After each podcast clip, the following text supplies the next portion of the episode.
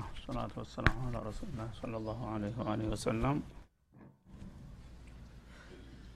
وإذا قيل لهم تعالوا إلى ما أنزل الله وإلى الرسول رأيت المنافقين يصدون عنك صدودا أهنم بما ييز وإذا قيل لهم هؤلاء المنافقون النفعيون ጊዜያዊ ጥቅም አሳዳጅ የሆኑ እነዚህ አታላዎችና አስመሳዎች በምላሳቸው በአንተና በመቀደምትን ኪታቦች አምነናል ካሉ በኋላ እንግዳውማ እንዳላችሁ ታምናችሁ ከሆነ ተዓለው ኢላማ አንዘለላህ። አላህ ወዲያወረደውና ወዳመናችሁበት መለኮታዊ ስርዓት ኑቶሎ በአላህ ሸሪዓ እንዳኝ ተብለው ሲጠሩ ወኢለ ረሱል ወደ ኻተመ ረሱል ደግሞ ኑቶሎ የአላህ መለክተኛ ይዳኙን ተብሎ ጥሪ ሲቀርብላቸው ረአይተ ልሙናፊቂነ የሱዱን አንከ ሱዱዳ። እነዚህን አስመሳይና አታላይ የሆኑትን ሰዎች ከዚህ ግብዣ ወደ ኋላ ሲያሸገሽጉ ታያቸዋለህ ማሸግሸግን ያሸገሽጋሉ ይሸሻሉ ከሀቅ ይላል። የተለያየ ምክንያት ፈጥረው ተዛ ነገር ለማሞሽለክና የእነሱ መሰል ወደ ሆኑ ጊዜያዊ ጥቅም አሳዳጅ አታላይ ዳኞች ሂደው ሊያስፈርዱ ይፈልጋሉ ማለት ነው። ይሄ ደግሞ የሰይጣን አካህር ነው። አንድ ሰው ሙእሚን ካለ ኢማኑ ሀብትህ ጉልበትህ ህይወትህ ሁሉ ነገር ገንዘብህ ለአላህ መገዛት አለበት። በአላህ ህግ ነው መመራት ያለበት።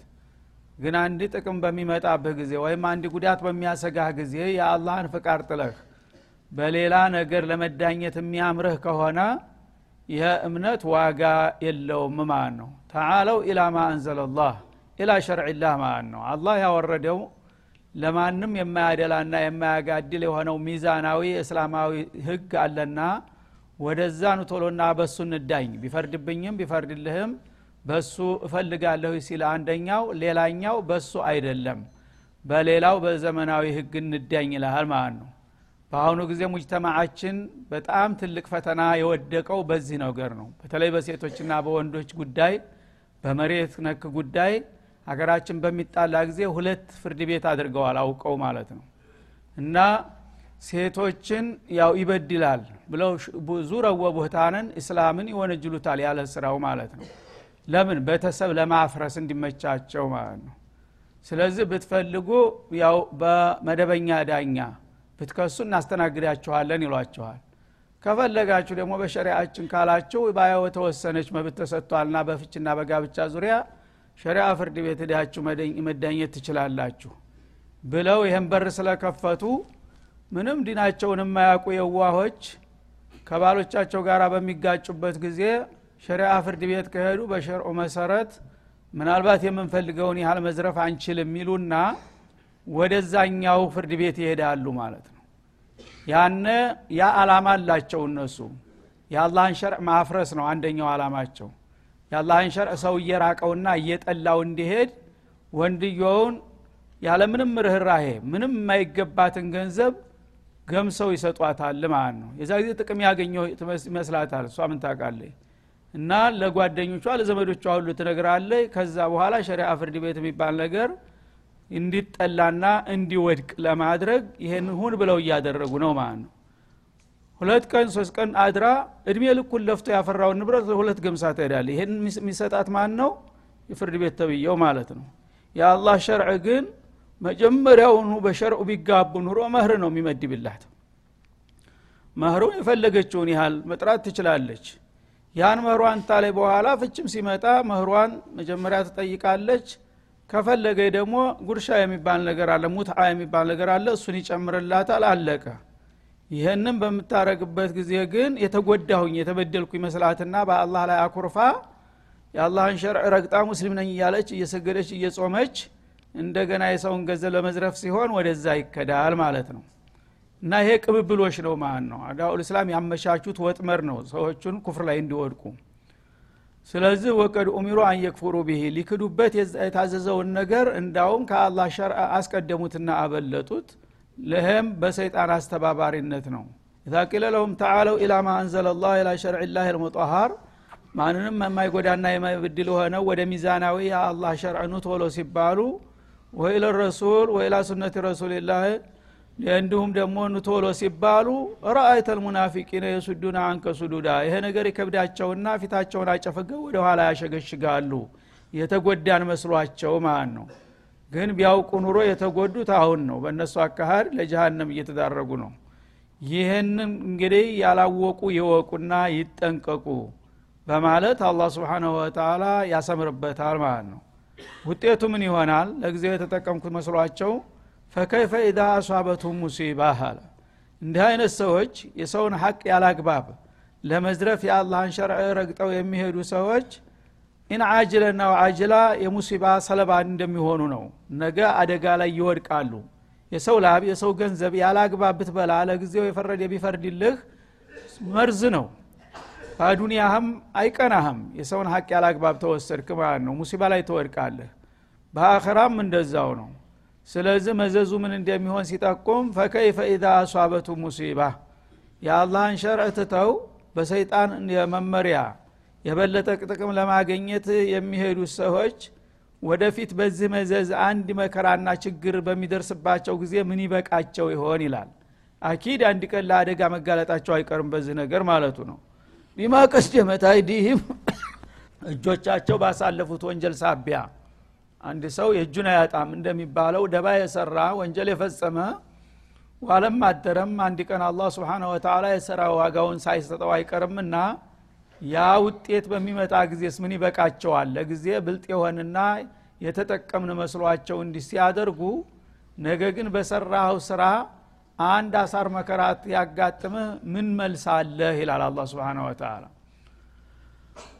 ثم جاءوك يحلفون بالله እና ከዛ በኋላ የሰሩትን ሰርተው ያጠፉትን አጥፍተው አንድ ሙሲባ በሚደርስባቸው ጊዜ እንደገና اعتذار ሊያረጉ ወደ አንተ ይመጣሉ ይላል። በአላህ እየማሉ ወላ እኔ እኮ እንደዚህ ያረኩት እንደዚህ ለማለት ፈልጌ ነው። እኔ ሰውን ለመጉዳት አልፈልግም ሀቅም ብቻ ነው ምናምን እያለ የተለያየ ምክንያቱን ይደረድራል ማለት ነው።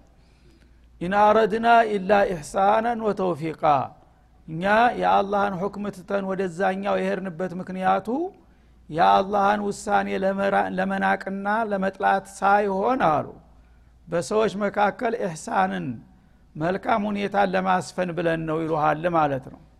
ታላህ የበለጠ ሙሕሲን ሊሆኑ እነሱ ማለት ነው። ኢሕሳን ማለት ሰው የተቃቃረን የተጣላን ሰው ቅሬታው እንዲወገድ በዝምድና መልክ አንተ ይሄ በቃል አንተ የንክፈል ብለን ቂምን ለማጥፋት ሁሉም ደስ እንዲላቸውና እንዲስማሙ ብለን ነው። ዳኝነት ግን ውሳኔ ነው። ቂም አደረገም አላደረገም ያው ወንጀለኛው ይፈረድበታል የተበደለው ይካሳል። ሽምግልና ግን ሁልጊዜ ያው ዘመርተ ሁለት ነው የሚባለው። እኛ ተቀምጠንበታል ይሄ ይበቃሃል መርቀንልሃል ይባላል ያኛውም ጨርሶ እንዳይጎዳ። በዛ መልክ ይፈስሩታል ማለት ነው። መጀመሪያ እነሱ የአላ ሸር ይበድለኛል ሀቄን አያስከብርልኝም ብለው ነው የሄዱት ያንን አባባላቸውን ለማለሳለስ ምን ይላሉ? إن أردنا إلا إحسانا እኛ እኮ የአላህን شرع ቸል ብለን ወደዛ የሄድንበት ምክንያቱ የአላህን شرع ጠልተነው ሳይሆን إحسان ፈልገን ነው ይላሉ። ለማን ነው إحسان የሚያደረጉት ለ مدعي ና ለ مدعى عليه ማለት ነው። ለከሳሽና ለተከሳሽ። ዘመርተ ሁለት አድርገን ስናደራድራቸውና ስናስማማቸው ሁላቸውም ቂማቸውን እንዲረሱና እንደገና ፍቅራቸው እንዲመለስላቸው ለማስማማት ለማሳመር ብለን እንጂ ያን ሸርዑን ለመጥላትና ለመበደል አይደለም ይለሃል ማለት ነው። እንደዚህ ነው የሚለው አሁንም። ላ ኢሕሳነ ወተውፊቃ ለማስማማት። ይህም ይህም ጨርሻ አልተጎዳሁም ለእኔም የተወሰነ ጥቅም አግኝቻለሁኝ ብሎ ቅሬታው እንዲወገድለትና እንዲስማሙ ብለን እንጂ እውነትኛ ሙስሊም ሁነንት ያበቃ ዲኑን ለመጥላትና ወይም የአላህን ውሳኔ አርሎ አለበት ለማለት ፈልገን አደለም ብለው ይከራከሩሃል ይላል ማለት ነው። ይሄ ደግሞ ያው የባሰ ነው። አላህ ያቅብናል ማለት እንትተው እነሱ ግን አላህንም እንደ ሰው ሊደልሉት ነው ማለት ነው። የአላህ ዲን አያስፈልግም ብለው የሄዱ ሰዎች ሸርዕ ፍትህ አይደለም ብለውት ያበቃ አሁን ግን ሰዎችን ለማስማማትና ለማግባባት ብለን እንጂ ለሌላ አይደለም ብለው ሊከራከሩና ሊያሳምኑም ይሞክራሉ ይላል። እና ቅድም ዑመር የገደሉት ሰውዬ ቤተሰቦች ዑመር ነፍሰ ገዳይ ነው ብለው ከሰው መጥተው ነበር ነቢዩ ጋር ማለት ነው። መጀመሪያ እሱ ነፍሰ ገዳይ ተማለታችን በፊት ለምንድን ነው በነብዩ የተሰጠውን ውሳኔ ሽሮ የእናንተ ሰውዬ ወደዛ ወደ ከዕብ አል አሽረፍ ልሂድ ያለው በሚሏቸው ጊዜ ከዛም በኋላ ደግሞ የኔን ውሳኔ ለምን ማሻር አስፈለገ? ሲሏቸው إن أردنا إلا إحسانا وتوفيقا። እነሱም የእሱ ቢጤ ሙናፊቆች ናቸው። መክረውት ነው። ሂድና በሽማግሌ በምን ተደራደር ብለውታል። ግፊት አሳድረውበታል። እኛ ይህን ያልነው እኮ ቅሬታ እንዲነሳ ነው። ጎረቤት በጎረቤት መካከል ዝም ብሎ በደረቅ ዳኝነት ብቻ የተወሰነ ነገር ውሳኔው እንኳን ቢፈጸም ቅሬታው አይወገድም። ሁልጊዜ እንዳያደርጎ ቀማኝ እያለ ቂም ይዞ ይኖራል ያ ነገር እንዳይኖር ብለን በሽማግሌ ነገሩ እንዲለሰልስና ስምምነት ላይ እንዲደርሱ ብለን እንጂ የእርስዎን ውሳኔ ለመሻር ፈልገን አይደለም ብለው ሊከራከሩ ይሞክራሉ አለ። እነሱ ይበሉ እንጂ ኡላይከ አለዚነ ያዕለሙ ላህ ማ ፊ ቁሉብህም አለ። አላህ ግን በልባቸው ውስጥ ያለውን ደባ ያቃል ማን ነው የምታታልሉት በላቸው ይላል በቀልባቸው ውስጥ ያለው ነገር ምንድን ነው ኒፋቅ ነው ማለት ነው ኒፋቅ አለባቸው። የአላህ ሸርዓ አይዋጥላቸውም አይጥማቸውም። ከዲብ ነው ደግሞ። በቃል ሰዎችን ማታለልና መደለል ነው። ስለዚህ በልባቸው ውስጥ ያመቁትን ተንኮልና ደባ እኔ እንደማላቅ ተደርጌ አሁንም ሽንጣቸውን ገትረው ይከራከራሉ ይላል። ፈአዕሪዱ አንሁም እና እነዚህ አይነት ርኩሳኖች ስለሆኑ የፈለጉትን መከራከሪያ ቃላት ቢደረድሩ ዋጋ ትስጣቸው ተዋቸው ዘወር በልትታቸው አላላ ወዒዝሁም ግን የዚህ አይነት ስራ እንዳይለመዳቸው ይሄ የተከሰተው ችግር አንዴ የሆነው ሁኗል። ለወደፊት ግን እንደዚህ አይልመዳችሁ ብለህ ጠጠር ያለ ግሳጤ ስጣቸው ይላል። እዚሁም ማለት እንዲህ አይነት ጥፋት ብትደግም ወዮልህ ዛሬ አለፊሃለሁ ምንም አይደለም ብለህ ዛቻ የተቀላቀለበት ማስጠንቀቂያ ስጥ ማለት ነው።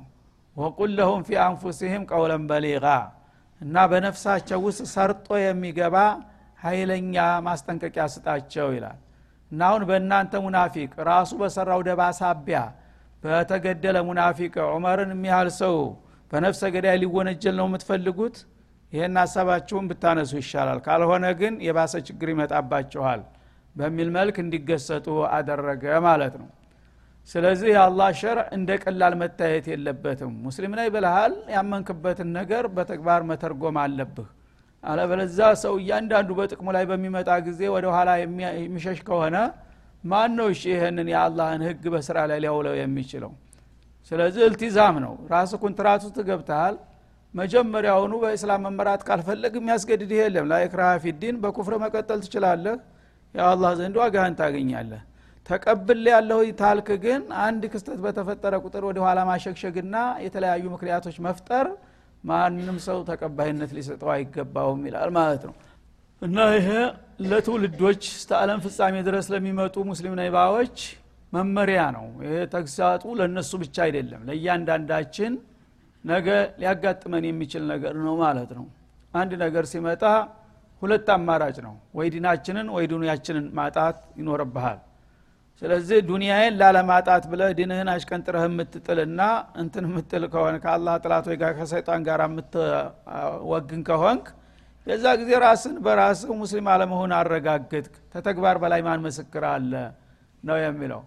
ስለዚህ እነሱ ሰዎችን ለማስማማት ለማስታረቅ ምናምን እያሉ ሊደልሉ ቢሞክሩም ኡላይከ ለዚነ ያዕለሙ አይደለም። የአላህ ሸርዕ ስለማይዋጥላቸው ሰይጣንን ጅራት ስለሚከተሉ ነው። እኔ ያውቃለሁኝ ምን እንዳደረጉ የእነሱ ማብራሪያ አያስፈልግም አለ አላ ስብን ወተላ በመሆኑም ያመጡትን ማሳመኛ ቃል ቢያመጡም ፈአሪዱ አንሁም ውሸታሞች አጭበርባሪዎች መሆናቸውን አውቀ ቸል ብላ ጀርባ ስጣቸው አለ። ወዒዝሁም ግን ደግመው እንደዚህ ነገር እንዳይሰሩ ደግሞ ምከራቸው ወቁለሁም ፊ አንፉሲህም ቀውለን በሊጋ በልባቸው ውስጥ ሰርጦ የሚገባ ጠጣር የሆነ ዛቻ ቃል ወሩረህ ተዛ በኋላ ተዋቸው። ያነ ይገባቸዋል ስተታቸው ምን እንደሆነ ማለቱ ነው። ከዚያም በማያያዝ የአላህ ሸርዕ እንደፈለክ የምትጥለው የምታነሳው ነገር እንዳላደለ አሁንም ያሰምርበታል ማለት ነው። ወማ አርሰልና ሚን ረሱል ማንኛውንም መለክተኛ አላክንም ተጥንት እስካሁን ድረስ ይላል አላ ስብን ወተላ ኢላ ሊዩጣዓ ቢኢዝኒላህ። ያ አላህ መርጦ የላከው ሰውዬ የሚሰጠው ትእዛዝ በጌታ ፍቃድ ሊከበርና ታዛዥነቱ ሊታወቅለት ብለን እንጂ ለሌላ አይደለም የላክ ነው ነቢይ ማለት ቀላል ነገር አይደለም። እናንተ አንድ ተራ ቀበሌ ዳኛ እንኳን ትእዛዙ ይከበራል።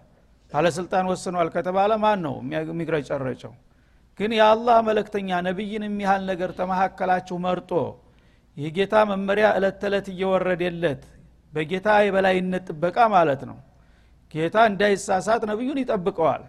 ያን መለክተኛ መሪ አድርጌላችኋለሁ ብሎ ከሰጠና የዕለት ተዕለት መመሪያውን እያወረደለት እስከሆነ ድረስ ይሄ ሰው ሰው በስነ ፍጥረቱ ሰውም ቢሆን ከሰው የተለየ ነው ነቢይ ማለት ለምን? በቀጥታ በነቢዩ በአላህ መመሪያ ነውና የሚሄደው ማለት ነው።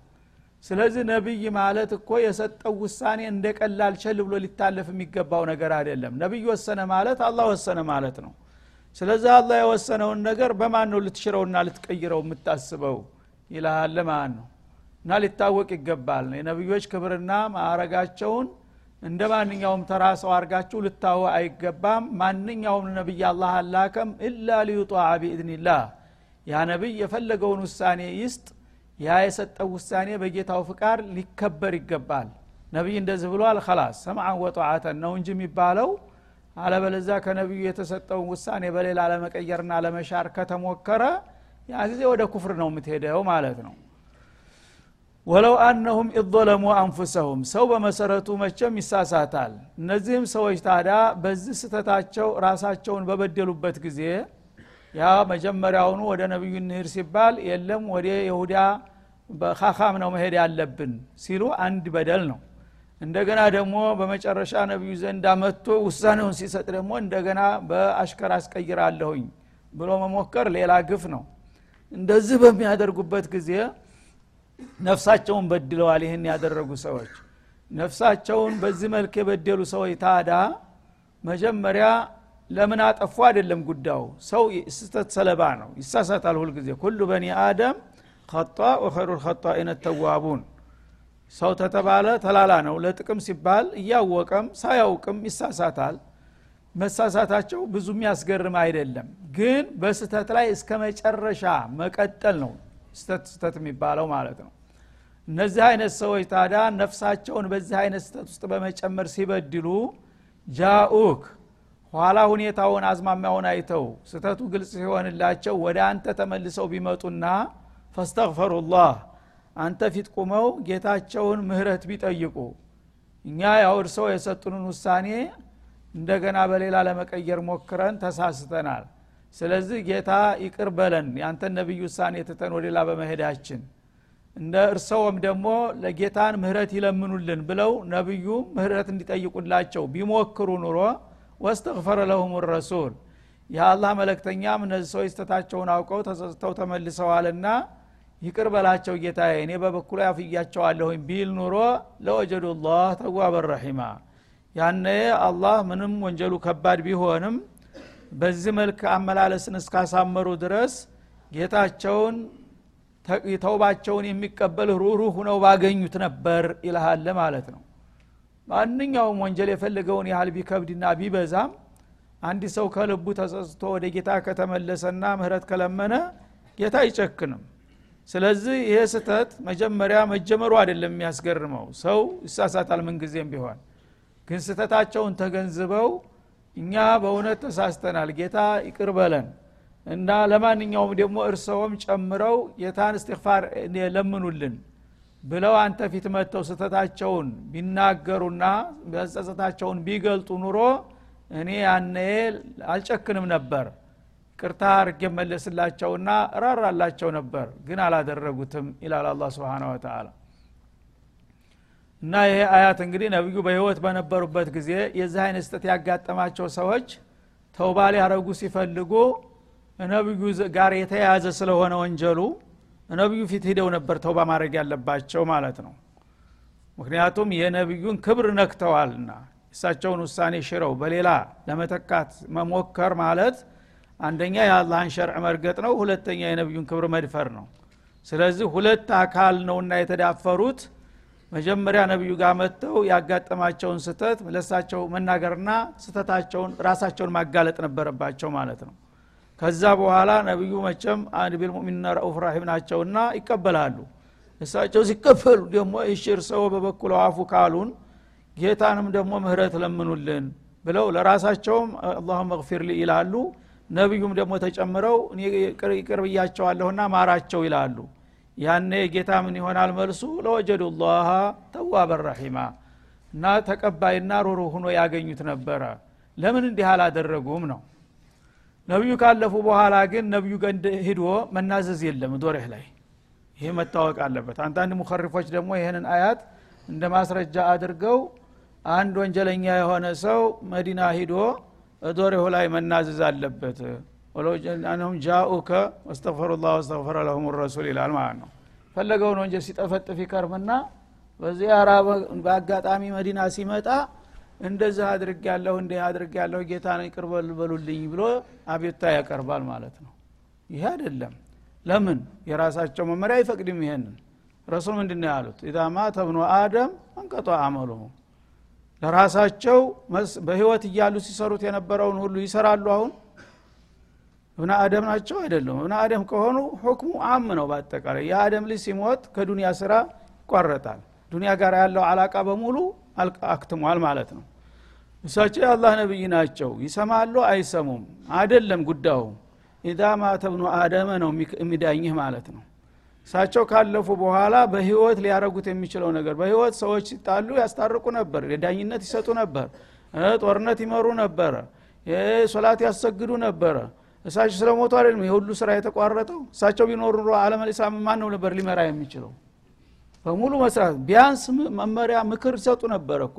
አሁን አለም ምስቅልቅል ባለ ስፍር ቁጥር በሌለ ችግር ላይ ነው ያለው። እሳቸው የችግር ሲያጋጥመን ሂደን ለእሳቸው መናገር የሚቻል ቢሆን ኑሮ ማንን ማማከር አልነበረበት። በሙሉ ሂዶ ከዚህ የበለጠ አሳሳቢ ጉዳዮች ነበሩ።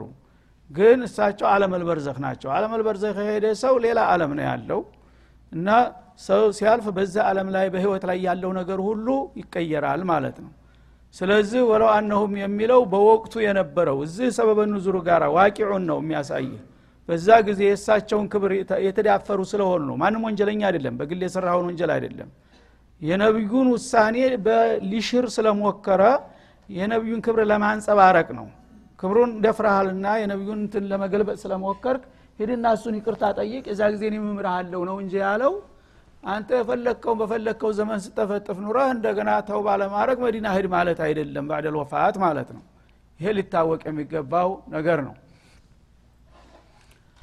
እና ወለው አነሁም ይظለሙ አንፉሰሁም ቢምትል ሀዲህ ልሙካለፋት ወልመዓሲ።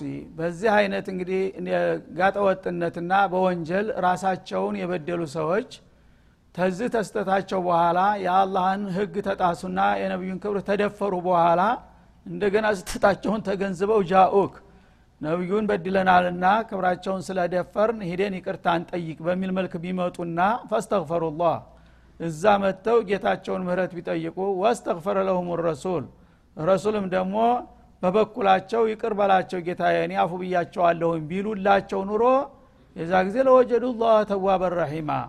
ጌታቸውን ተውባቸውን ተቀባይና ሩሩ ሁኖ ያገኙት ነበረ ግን እነዚህ ከንቶዎች አልመጡም። የዛ ጊዜም ራሱ መጥተው አልጠየቁም። ማለት ነው አኩርፈው በዛው ቀሩ።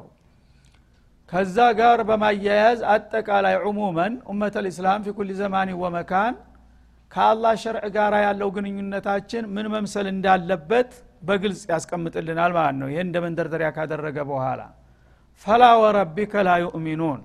ለማንኛውም የእነዚህን ግለሰቦች ጉዳይ ተወውና አጠቃላይ መርሃ መለኮታዊ ልንገርህ ይላል አላ ስብን ተላ ፈላ ወረቢከ ላ ዩእሚኑን። በጌታ እምላለሁኝ በራሴ ማለቱ ነው።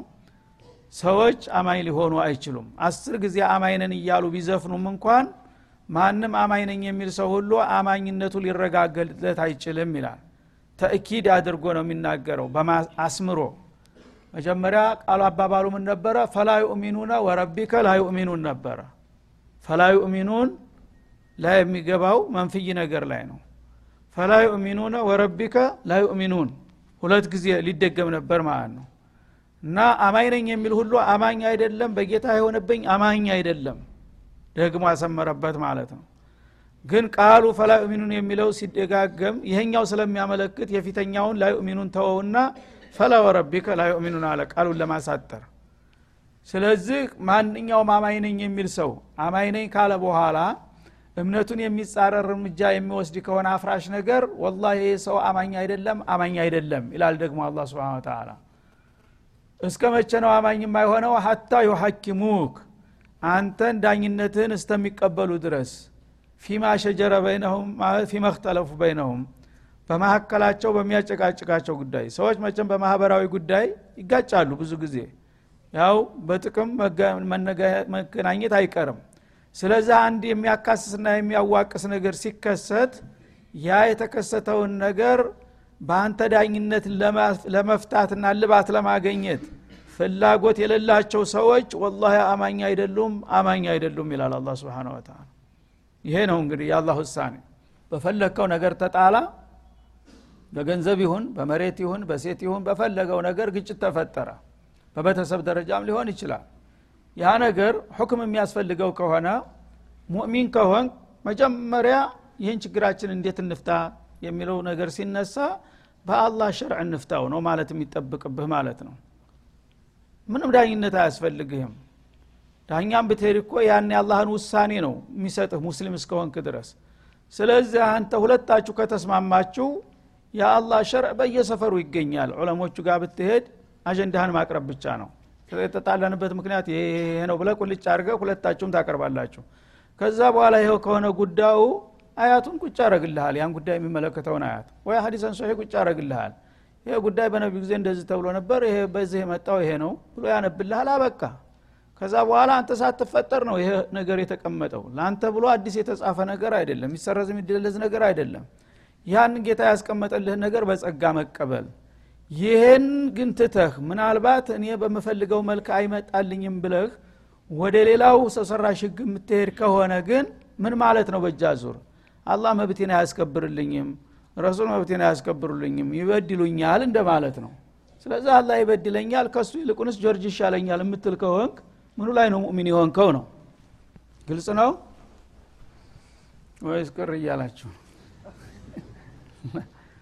አይሆን እዚህ ያላችሁት እንኳ አላህ ነው ሙስተዓን እና ፈላ ወረቢከ ላ ዩእሚኑን በጌታ እሁንብኝ ወዕዘቲ ወጀላሊ እንደማለት ነው። በክብሬ በግርማዬ ምሌ ነግራችኋለሁ እዚህ ነገር ላይ ቀልድ የለም ድርድር የለም እቅጩን ነው የምነግራችሁ ይላል። ላ ዩእሚኑነ ላ ዩእሚኑን አማይነን የሚሉት ሁሉ አማኝ አይደሉም። ሀታ ዩሐኪሙክ በሚያጋጥማቸው የዕለት ተዕለት ጉዳይ ያንተን ዳኝነት በጸጋ እስካልተቀበሉ ድረስ እና ነቢዩ ይዳኙን በሸርአን እንዳኝ ሲባል ሁሉም እሺ ደስ ይለኛል ማለት አለበት ማለት ነው ፊማ ሸጀረ ማለማት ፊማ ተናዘዑ በይነሁም በተከራከሩበት ነገር ሁሉ ثم لا يجدوا في አንፉሲህም እና ዳኝነት ወደዛ ወደ አላህ ሸርዕ እንሄድ ሲባል መቀበሉ ብቻ አይደለም